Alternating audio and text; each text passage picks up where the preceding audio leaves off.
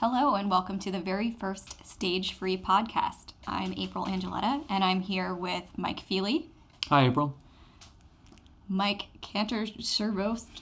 It's a tough name, Michael Cantor Curvorst. Um, we got two Michaels though, so We do. That'll be confusing. you'll be Michael one, I'll be Michael two. We'll figure it out. and then Chuck Perryman. Hi, everybody. So, today we just want to tell you all a little bit about Stage Free and help you get to know us a little bit better. So, Mike Feely, would you tell us a little bit more about Stage Free? Sure. Um, we, uh, Michael Cantor Curvorst and I, have been talking about this type of organization for, you said it was six years? About More- six yeah, More years? than that now. Since 2011. 2011 is when I think we started really talking about it. When we were in Pittsburgh studying at Carnegie Mellon together, um, just thinking about how could we put together concerts, concert experiences that were informal, personal, had really good, relaxed interactions about the music. And we talked about it and we theorized for many years. And over those years, we came up with maybe two or three ideas for what to call it. And then we met Chuck in April, and then we started actually getting things done. And I don't think that's a coincidence. Going back to Pittsburgh, what role did you want Stage Free to fill for that community? You know, for me, it's about creating a concert environment in which people who don't necessarily always come to concerts or get live performance experience would still feel comfortable in a concert setting. Um, classical music, coming to live classical music performances can be so full of ritual and rigid rigidity, uh, and and it's sort of contrarian, I suppose, to what I think a concert often can be and we wanted to try to create something that was a little more accessible to people that might not have degrees in music. Yeah, now what do you mean by rituals in classical music concerts? Well, you know the the sort of typical things about clapping in between movements, or when to stand up and sit down, and when it's okay to go get a drink at the bar. Um, so just Yeah. creating a more of a comfortable atmosphere. Yeah, really. interesting. Yeah, there's something about. Um, I think you know we've got, in that sense, mixed feelings because there's plenty of positive things to say about the traditional concert experience that I think all of us sort of have a lot of experience going to. Um, if you think about the traditional concert hall as it exists today, these are grand, almost temple-like settings, and that can be really conducive to sort of this solemn listening experience where you really kind of commune with the music and it's a very individual experience. So you go to a big concert hall and it's anonymous in that sense because it's big but filled with people you don't know to your left and to your right and you're just kind of focusing in maybe closing your eyes and listening to the music around you. Um, but again like mike said michael one said um, if you're not sort of very familiar with those those concert customs or etiquette. Maybe you want to clap because you're moved, but you realize nobody else is, so you're not sure. It gets awkward. Or Yeah. the fact that by design, these traditional concert programs tend to have a single intermission after 40 to 60 minutes of music, followed by 40 to 70 minutes of music, and it's a real mental marathon to stay locked in like that. Um, so coming back to stage free, you know, we've got I think something going where there's a lot more conversation and interaction throughout the whole program, and it's much more relaxed, and there's no expectation or pressure around any set of rituals, um, except for everybody kind of like to enjoy each other's company and the food and drink that we like to have Yeah. spread out for everybody. Um, so can you tell us a little bit about the first concert uh, that we had and what was different about that? Like what what were you happy with as, as far as like creating this sense of everybody being on the same level and participating and feeling comfortable? It was in a living room. Right. um, in Northwest DC, and we set things up in the living room. It was uh, not small, but definitely cozy. We had over 40 people come, and so it was definitely kind of uh, everybody close together. Plus a piano taking up a lot of space. Yep, Yeah. yep. Um, but what really stood out to me as effective and distinctive about this as a, as a as a concert was the fact that we had music. Some of the pieces were being performed um, and on on one side of the house, and then one piece was performed in another, and then another piece was performed somewhere else. I think there were a total of four different spots. Mm-hmm. Some of them close together, but uh, between every piece, the audience was kind of reorienting and figuring out where's the music going to come from next. And that, in and of itself, just by design, kind of puts you a little bit more on the edge of your seat, um, which is fun, but also makes you sort of aware of each other as audience members more because you're looking around. You're not just fixed on the stage.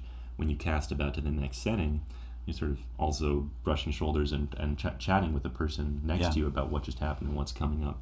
Um, the other thing that stood out was um, one of our composers, Matt Matt Sampson, um, wrote something for the seaboard, um, which was an instrument that I think most most people had never heard or seen before, and so the ability to um, talk with Matt um, after, and even I think I forget whether it was between as well, but you know certainly that evening about what is that thing, how does it work, what's the history, what's your involvement with it, how'd you come to write for it. Um, looks like a keyboard, but turns out it is actually not at all like a keyboard in some ways. It was a lot of fun for a lot of people, so that was good. So, Mike and Mike, how did you come up with the name Stage Free and why is that important? We brainstormed a lot of different names. Some are better than others. Some are better than others. Stage free, in a sense, self-explanatory. I suppose it's it's not meant to primarily be a pun on cage free. That really wasn't in, in our heads at all. It was more about the fact that uh, we think the stage in a traditional concert setting can be a barrier. Um, it elevates the performer, um, whereas not having a stage puts us all more sort of in a common space and makes it easier to interact with each other. Um, so that's the premise behind the name. Yeah, for me, it's the mechanism of performing music requires the performers to be in one location and the listeners to be somewhere else. And I haven't quite figured out how to get around that. I really I like the idea of playing with spatial performance like we did in 1.1. Um, but and I think that's something that we'll explore in all of our venues is how to how to recreate the experience that listeners have while they're in the performance.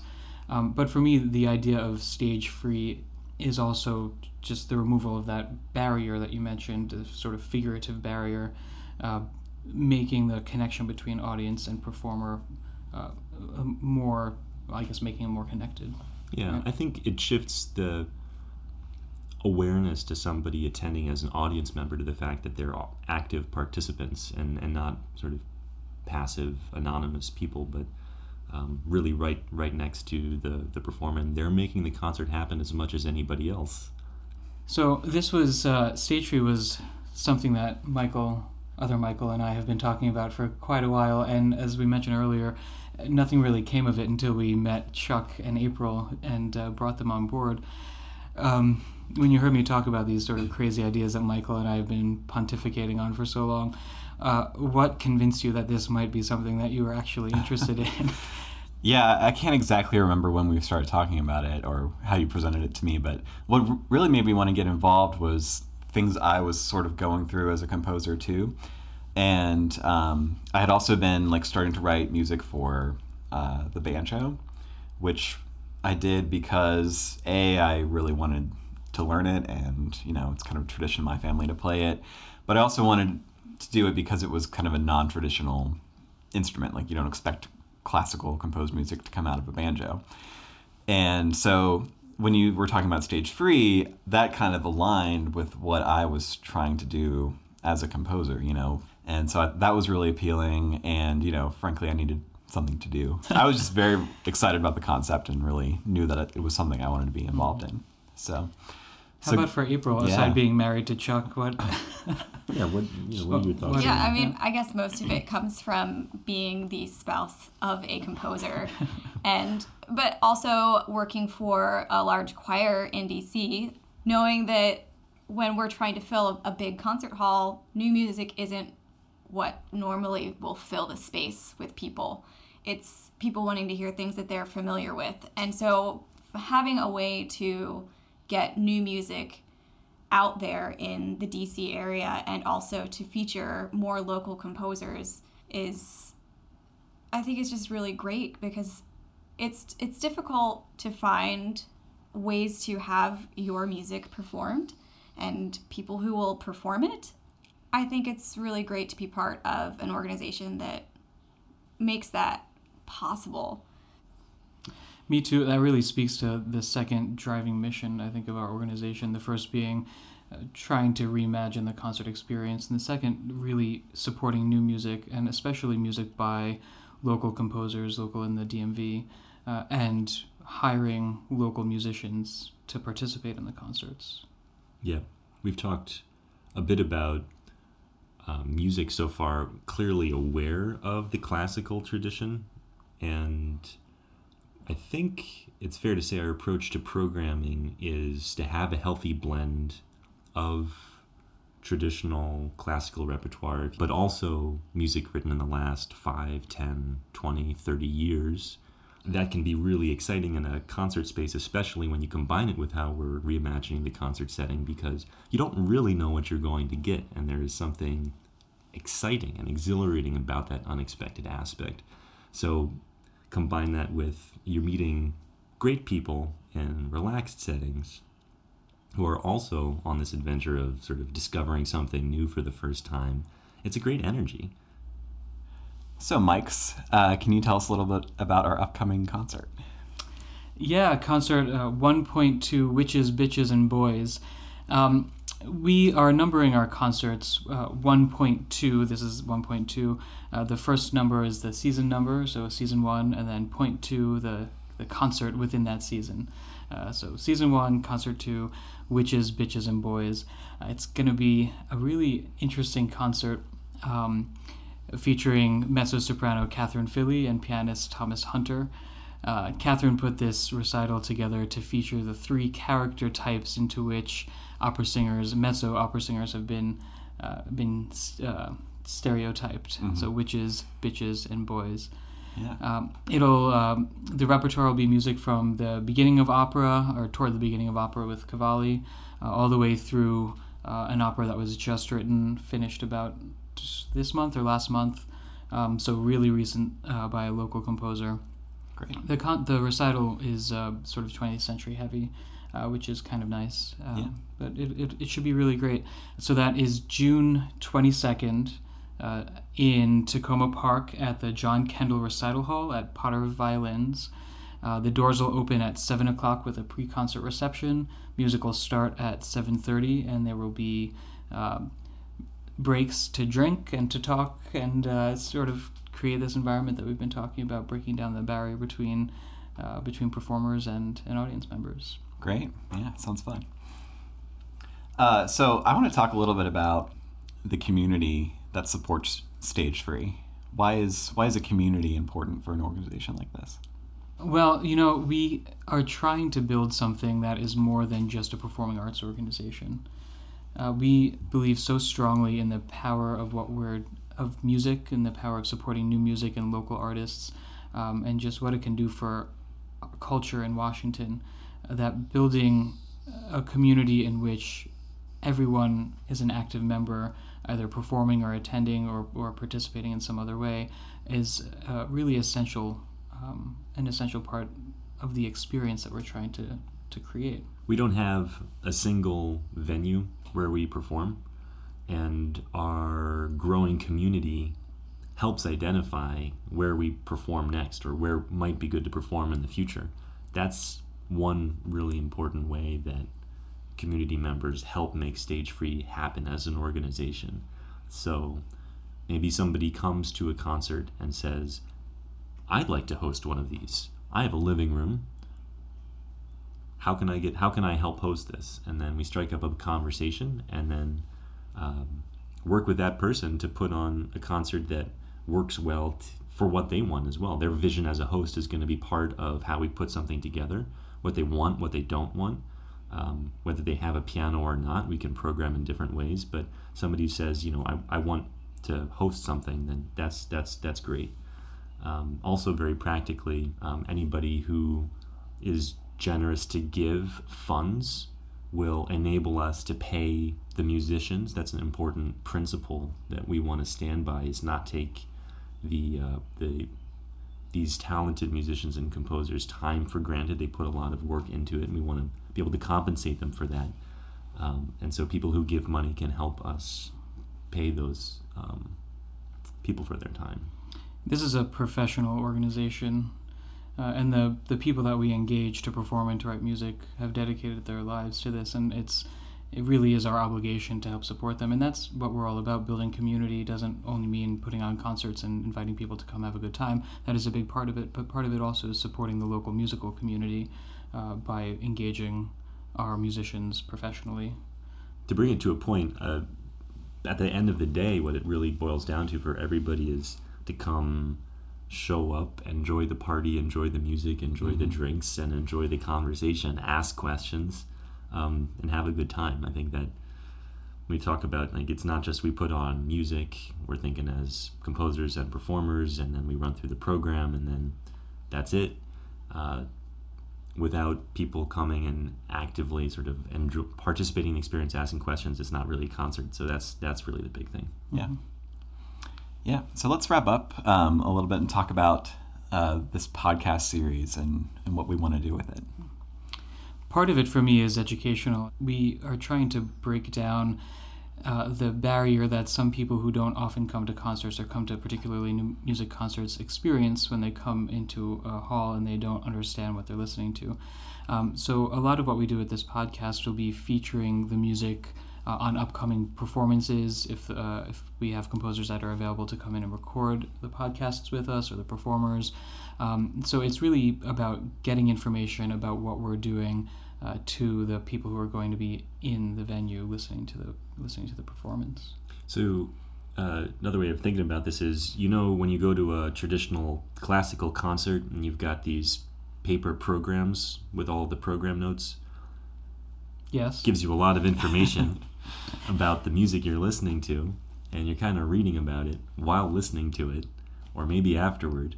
Um, but thinking about this podcast series, all that content that you'd see in a traditional concert program about the music, we're talking about it. We're hearing from the composers and the performers about it beforehand. Um, and then you can sort of listen to it at any time because it's accessible sort of online through this podcast. And that's kind of part of the part of the philosophy here. This podcast is really geared toward members of our community. Uh, we want to talk about things that are interests that our, our community is interested in, whether it's our events or local new music happenings in Washington. Um, so it's it won't be a regular release, uh, but just sort of when we have something to say or when we have a concert coming up, uh, we'll we'll create a podcast about it. Yeah. Can community members submit topics that they want to Please, talk about? yeah, please do. How do they do that? Oh, through the website. Yeah, anytime you want to get in touch with us, you can visit stagefree.org. Uh, there's a contact us page with a little form that you fill out and it comes right to uh, the email that we all share, so we'll get it probably immediately. Um, and we would love any suggestions, any comments, uh, any anything.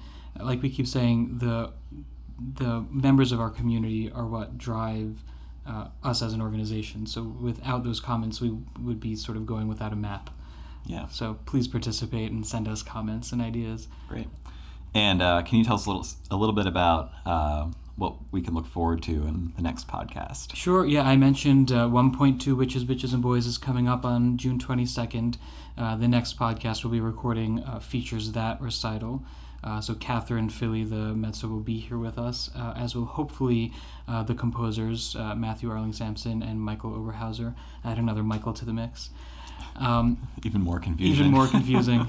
uh, after that, in August, uh, we'll be uh, announcing our season two uh, by podcast. At least that's the plan.